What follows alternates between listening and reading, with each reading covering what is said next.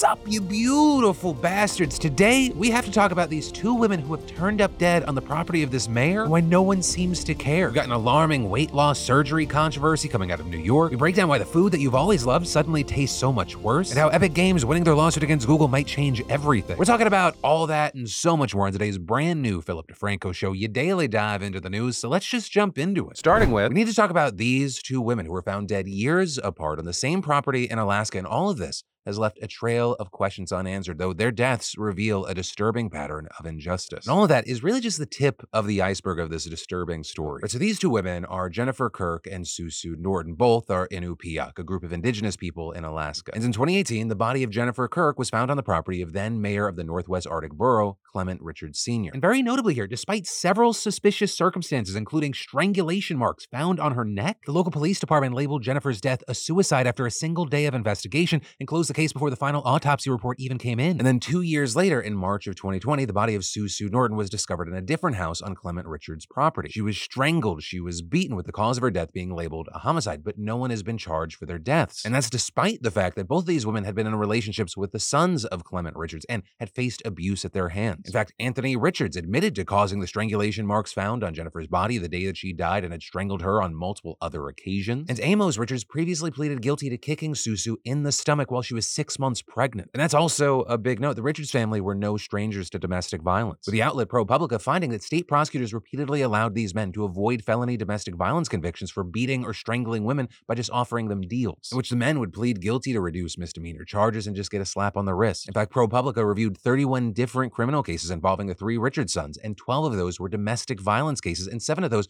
were filed while their father was in public office. I mean, all told, the three sons had a combined 16 counts of domestic violence, including five felonies, but none of these charges ended up with a felony domestic violence conviction. And seven of those cases played out the exact same way. Officers would arrive on the scene to find the woman bloody and bruised, and the men would be arrested. They'd then appear before a local judge or magistrate who would set their bail. In one case, a judge even acknowledged the bail was set unusually low and told the victim that the man's parents would keep him out of trouble. And after the bail was set, none of these cases saw trial. Prosecutors would drop the felonies, offer a lesser charge, and the man promised, hey, I'm going to do better. And the whole process would then start over again within a year. But also notably, this wasn't limited to just the Richards son. Clement Sr. also has a past checkered with abuse. In May of 1989, Clement Sr. kicked his pregnant wife in the stomach, causing their youngest son to be born prematurely. And at one point, she requested a restraining order against him, and Clement pleaded guilty to felony domestic assault, spent six months in jail. But notably, that conviction was never brought up during his run for a city council seat in 1999 or his subsequent campaigns for vice mayor and mayor. However, the discovery of a woman's body on his property may have had a part in his defeat in the race for re-election in 2018, according to some residents. But whatever the impact on Clement Sr.'s political ambitions, there's little doubt that these cases have been mishandled by authorities. Jennifer's body was discovered in Anthony Richards' arms, and he was covered in blood, though he said that he was in the other room when he heard the gunshot and he came rushing in. And there were a number of factors regarding her death that make Anthony's account of how she died unlikely, including the length of the gun found near her body. And this is Jennifer's father said she gave absolutely no indication that she would kill herself, saying, We've never seen that in her. No signs, nothing. So it's hard to believe she did that to herself. But Jennifer's mom saying she talked to her just hours before the death and even made plans with her. And adding that the police didn't even interview her regarding her daughter's death or what she did that day. Then, of course, the medical examiner found signs of strangulation on Jennifer, which Anthony admitted he did earlier that day, saying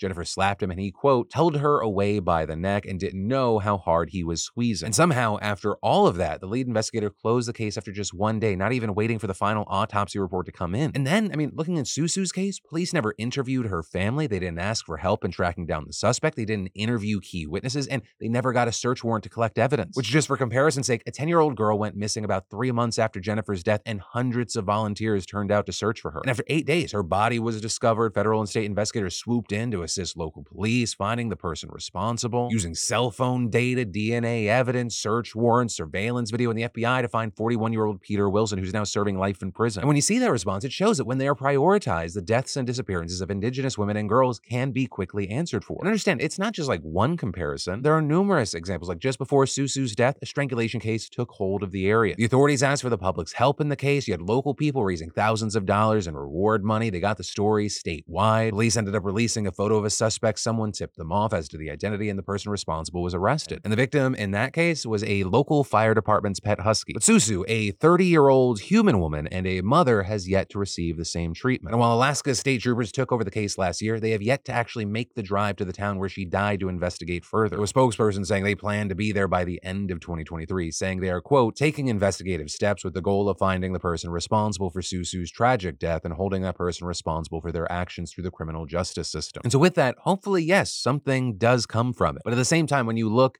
at all the pieces, it's hard not to come to pretty clear conclusions as to why it has taken this long to even do the bare minimum. And even saying that isn't fair because words are words and actions are actions, and we're waiting to see action. And then you got Andrew Tate back in the news because he's getting some wins and losses. The first being that he was actually just dealt another legal blow, with the Romanian court rejecting his and his brother's bid to have their assets returned, or with the assets in question being seized after the brothers were arrested nearly exactly one year ago. And the Associated Press saying they include 15 luxury cars like Rolls Royces, Ferrari, As well as designer watches and cash in multiple currencies, all totaling around $3.9 million. And notably, that, as Romanian authorities have previously said, that those assets could be used to cover victim compensation and investigation costs. That is, if it was found that they were purchased with illicit funds. So with that, it does appear that the brothers' lawyers intend to appeal the decision. But this also coming as the Tate brothers secured a victory last week, with the two now reportedly allowed to travel freely within Romania, though they still need the court's approval ahead of time. And this is the brothers have their sights on traveling outside of Romania. With Vice reporting last week that they're trying to use their dying grandmother who lives in the United States as cause to leave the country. And actually, with that, they've even asked fans to make videos on the subject. But for now, it's unclear if that's going to go anywhere, and also it's unclear what is going to happen with this. Know I just said it's almost been a year. It feels like it's been three. And then was the day before a giant scam? Or is it a case study in game developers over their head who then just proceeded to make bad decision after bad decision? That's what some are arguing about right now as Fntastic, the developer behind the day before, announced that it was shutting down yesterday. And this, of course, amid accusations that the entire thing was a scam. Or so Fntastic released an early access version of the game on December 7th for anyone who wanted to play it for $40. And it was immediately obvious there was a problem, or rather, many, many problems. But you might think, hey, you know, this is early access. Of course, there's going to be some issues. But these these were fundamental and monumental problems that led to accusations that they were misleading and scamming customers. Like, for example, what is this game? Well, it was heavily marketed and hyped up as an open world MMO survival game, right? Kind of a large sandbox where you can do whatever you want. But instead, you had customers getting what amounted to like an extraction shooter. I mean, that's pretty much the opposite of an open world MMO survival game. The game also lacked a wide range of features that players expected based on the trailers. And all that's without mentioning the bugs. So many bugs. They arguably made the game unplayable. And that's in addition to the accusations that they just copy pasted assets from the Unreal Engine. With all that being fed to gamers, and just as a little cherry on top, there were massive server issues when the game launched. With Fntastic saying they were filling up too quickly, as well as there was a huge update including server and AI fixes coming in a few hours. With pretty much all their communications being used by players to bash the game, people demanding answers, people asking, is there an update coming that brings in the rest of the game you guys have been showing for three years? Or what about the part where it's an extraction game, not an MMO, and 99% of the buildings you can't even go inside of? You also saw relatively big names in the space ripping into them. Mutahar from SomeOrdinaryGamers arguing that the biggest issue is that it was labeled as an MMO and it isn't, and adding, Why the hell would you not buy DayZ that has a game already built into it? Why would you just not buy The Division or really any game if you wanted that extraction shooter? Why the stuff wasn't conveyed properly is disgusting. And this game, in my opinion, is in fact a scam. And the fact that they shuttered four days down the road, there needs to be a proper refund process for this. And Asmongold, Gold, who played the game, saying, And uh, guys, I really got to say, this is embarrassing. It really is. It is sad. Uh, I really hope that obviously they'll be able to fix the game, and you know, because it would be nice if the game was better. But uh, at this point, I really don't know if it's going to happen. I'm going to be honest. I really don't know. And it wasn't just individuals. You had established brands like IGN rating this thing a one, which I mean, I don't even know the last time they gave something a one. And honestly, based off of that review, I think they wish that their number scale went lower. And all of that leading to the studio issuing an announcement yesterday. Today, we announced the closure of Fntastic Studio. Unfortunately, the day before has failed financially and we lack the funds to continue. All income received is being used to pay off our debts to our partners. They then go on to talk about how much effort and time they put into the game, emphasizing that it's important to note that we didn't take any money from the public during the development of the day before, saying there were no pre orders or crowdfunding campaigns, writing we worked tirelessly for five years, pouring our blood, sweat, and tears into the game. Though there they received backlash with accusations like, Scam, y'all taking the money you made and are running from your scam. You false advertised the day before for years and put out a game nothing like what you advertised. We all know you aren't shutting down because you lack funds, but because you're taking the money and running. As well as responses like, this will go into the gaming history books and videos as one of the worst run scams of all time time. Now, on the note of money, Fntastic made a follow up tweet claiming that they're working with Steam to try and refund anyone who bought the game, regardless of how long they actually played it. So we'll have to see how that actually plays out. But I mean, this whole situation, it will likely go down as a case study of just what not to do with the game, especially as people were so excited about this game. I mean, at one point, it was the most wishless game on Steam, but instead now it's gone from over 30,000 people playing this game, so excited to experience it, to just like 888 as of recording this video. And how many of those are just going through the game to be like, oh, how shit is this? I mean, it's now one of the worst rated games on Steam ever, with people making calls for it to be delisted. Well, of course, with the story, I'd love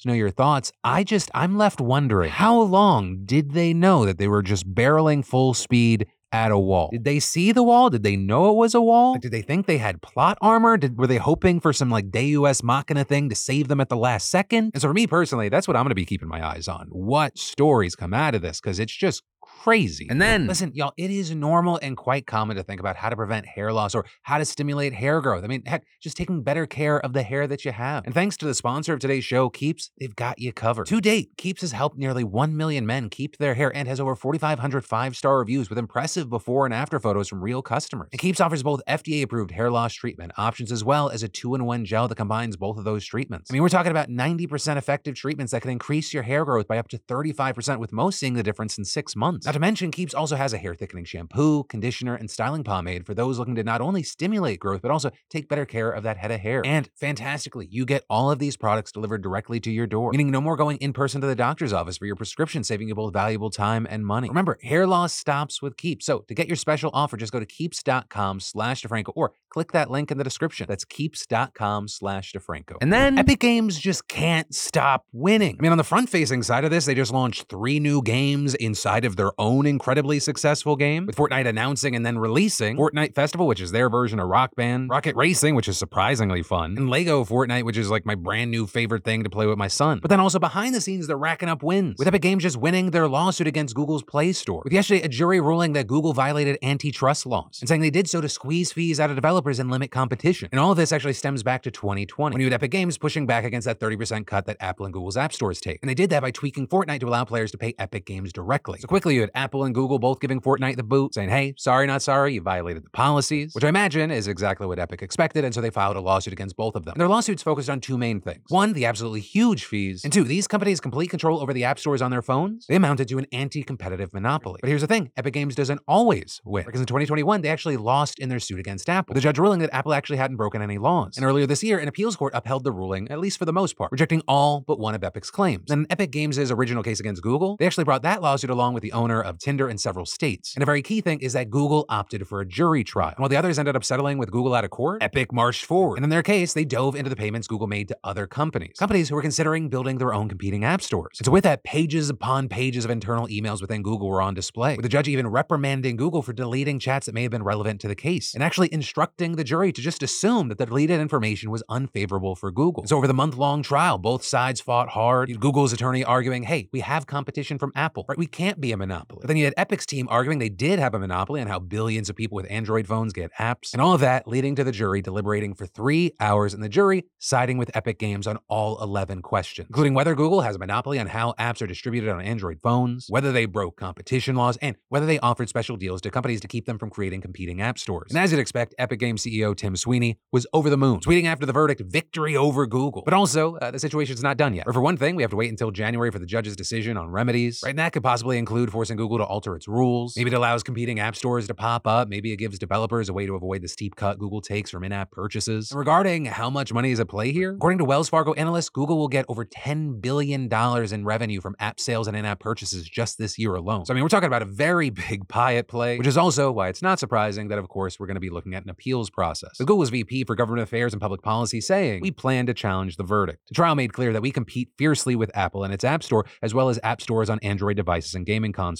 We will continue to defend the Android business model. And I imagine Apple will be cheering them on. Because while yes, this specific trial is about Google and the Google Play Store, as Paul Swanson, an attorney who specializes in technology and antitrust law, said to Time, the immediate after effect is we will see a shift in the marketplace where big tech companies will have to make accommodations. Whether it's more access, better terms, more options for developers to stave off legal exposure. But like with all things legal, uh, we're gonna have to wait to see how it plays out, and it will likely not be quick or easy. And then if you're not the customer, you are the product, right? We've heard that phrase over the years. But also the truth here is that often people are both. And while often this conversation happens around, you know, your data getting sold to advertisers, Today, we're talking about your physical health. When it comes to Bellevue Public Hospital in New York, it's being said that patients get pushed through drastic weight loss surgeries like widgets on a high speed assembly line. Also, when I say like it's being said, I don't mean just like some, some random people on social media. This is according to an investigation by the New York Times, which interviewed 70 employees, patients, and executives from the city's hospital and correctional systems. Right? One of the first things you need to understand is that bariatric surgery, though extreme, is a legitimate procedure that can prevent heart disease, diabetes, and stroke. It works by shrinking your stomach so you feel less hungry and you eat less food, hopefully reducing obesity. And with Bellevue serving a disproportionately poor and obese population, it makes sense that it would perform more of these surgeries. But it doesn't just perform more, it performs a ridiculous amount more. Since 2008, the hospital has done more than 17,000 weight loss procedures, and that number just keeps going up and up and up. With accounting 1,200 surgeries in 2020, over 2,000 the next year, and this year it is on track to reach an astonishing 3,000. In fact, weight loss surgeries now account for one in every five operations at Bellevue. And while you have the executives there strongly denying the accusation, the apparent motive here is money. Because Medicaid actually pays the hospital upwards of $11,000 for most weight loss surgeries. And unlike many other doctors who get paid flat salaries, Bellevue's bariatric surgeons earn more the more they operate. And so as a result, the Times found many methods of corner cutting to speed up the process. With, for example, normal hospitals requiring candidates to undergo months of screening and preparation, they try to get you to lose weight through diet and exercise before going under the knife. But at Bellevue, prospective patients describe getting tentative surgery dates after attending just a single informational session,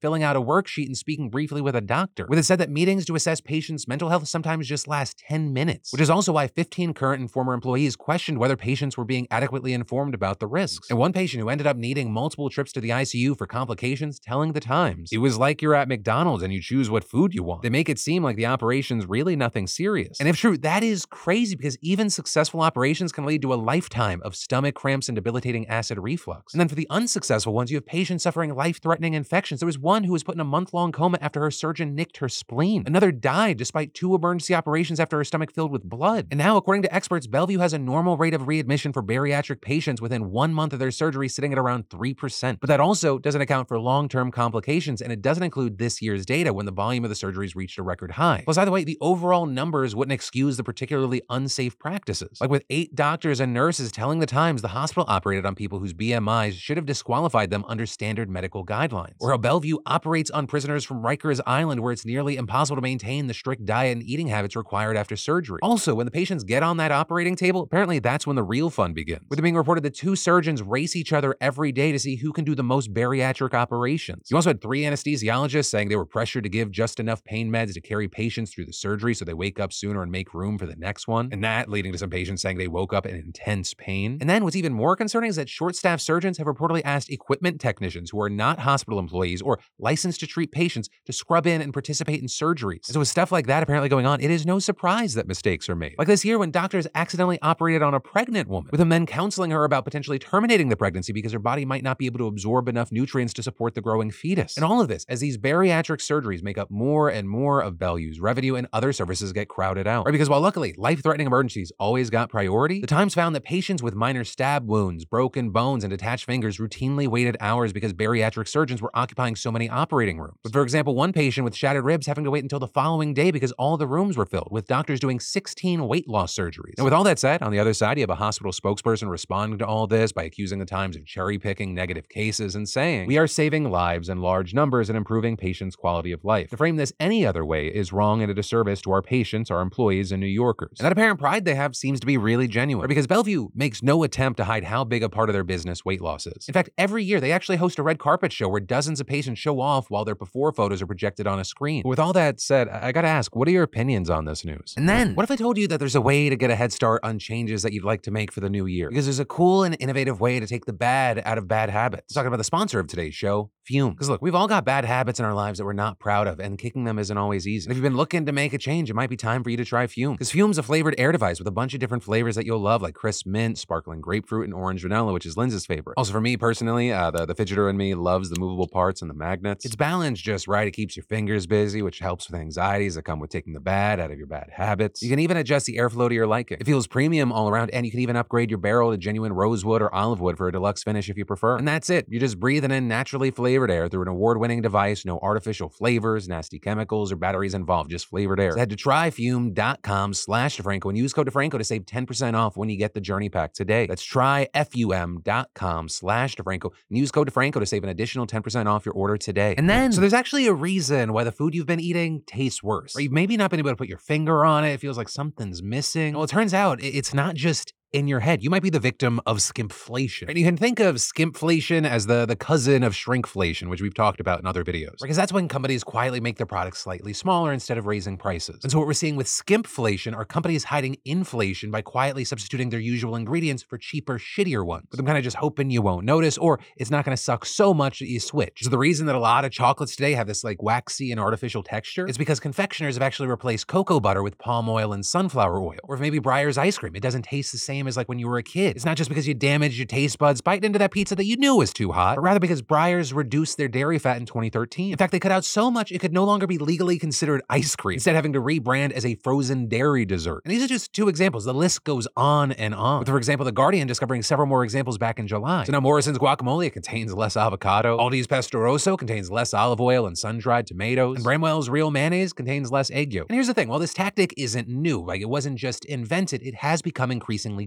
With that, insider reporting it's been since the pandemic, with the price of key ingredients shooting up. In a survey last year by TraceGains, which is a company that helps producers find ingredients, it showed that of the more than 300 food and beverage brands, 37% had changed the recipes of more than 20 of their products since 2020. And this is another 25% had changed between 6 and 20 recipes, and 90% blaming inflation for those changes. And with all this going down, in some cases, customers have taken notice, they've outright revolted. Like with last year, you had food processing giant Conagra in the news, where they took the vegetable oil content in their Smart Balance margarine butter substitute from 64% to just 39%, and they just replaced the rest with water. But then big butter substitute fans flooding the company's website with almost a thousand one-star reviews. And in fact, it got so bad, Conagra promised to bring back the old formula, though they're still making tweaks and changes where they think they can get away with it. Like this year, their Wishbone House Italian dressing lost 10% of its fat, replacing oil with water and more salt. But then it also goes beyond just food products. Like for example, cough syrup brands. Some of them now contain half as much of their active ingredients as they did years ago. An Act Total Care mouthwash contains half as much sodium fluoride in its bottles in 2022 as the previous year. Also, one of the big things we see with products is they replace sugar with high fructose corn syrup, which is a problem for a number of reasons, including it being linked to metabolic syndrome. Now, with all that said, as places like Insider reported, not all the blame for this can be pinned solely on the food companies. Because we have a world where you have many grocery stores and retailers worried that customers are going to move to discount chains. And so they'll put pressure on manufacturers to keep the prices low, even threatening to delist their products and not display them on shelves. And then you have people arguing that, you know, that those chains, they're being forced to do that. And that's because customers have historically been less likely to notice an altered recipe rather than a higher price tag. So really, if there is a villain here, it's your fault for not making and spending more money. That's not that's not the uh, the point of this story. but no, one of the big reasons I share this news is you should know that it's happening, and also I don't want you to feel crazy. The thing that you like, it actually did at one point taste better. It's not just the nostalgia making you think it did. With skimpflation, yeah, I think to a certain degree we're all kind of aware of that. Right? It's like when you taste Mexican Coke and you're like, why does this taste better? It's because U.S. Coke's made with high fructose corn syrup, which actually has its own history. Like it, it goes back to 1984. Then Mexican Coke's made with cane sugar. But I think the learned reality of the situation is stuff like that is so much more widespread than you may have thought. And then let's talk about yesterday today, where we dive into the comments on yesterday's show, see what news stuck out to you, what you're saying, what are your reactions. Because yeah, this is a news show, but it's also meant to be a conversation. And I will say one of the biggest standouts was how many people spoke on the Smile Direct situation. With people like KCMC saying, I actually worked security at Smile Direct, and 90% of the reason we were there were for arguments related to workplace complaints leading to violence. As I worked, I gradually learned that they suckered in those poor people with generous sign-on bonuses that never came,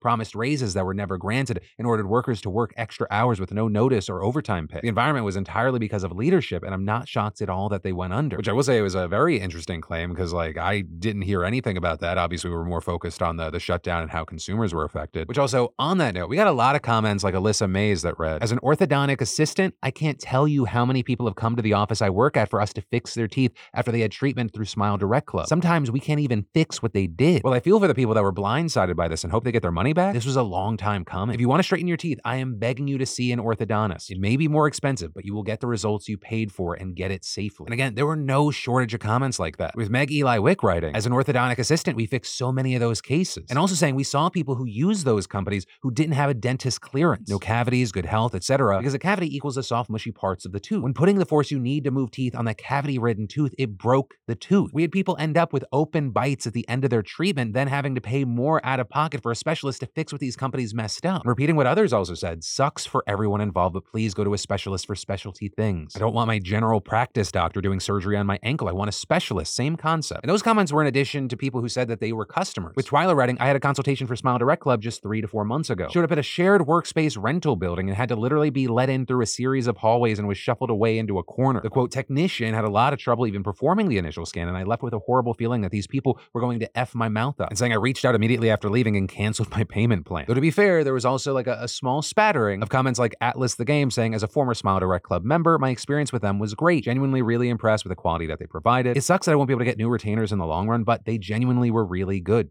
to me at least. But that is where your daily dive into the news is going to end today. As always, thank you for being a part of my slightly structured daily ramblings. Friendly reminder if you missed it, for more news you need to know, I got you covered right here. You can click or tap, or I got links uh, in the description. But hey, as always, my name's Philip DeFranco. You've just been filled in. I love yo faces, and I'll see you right back here tomorrow.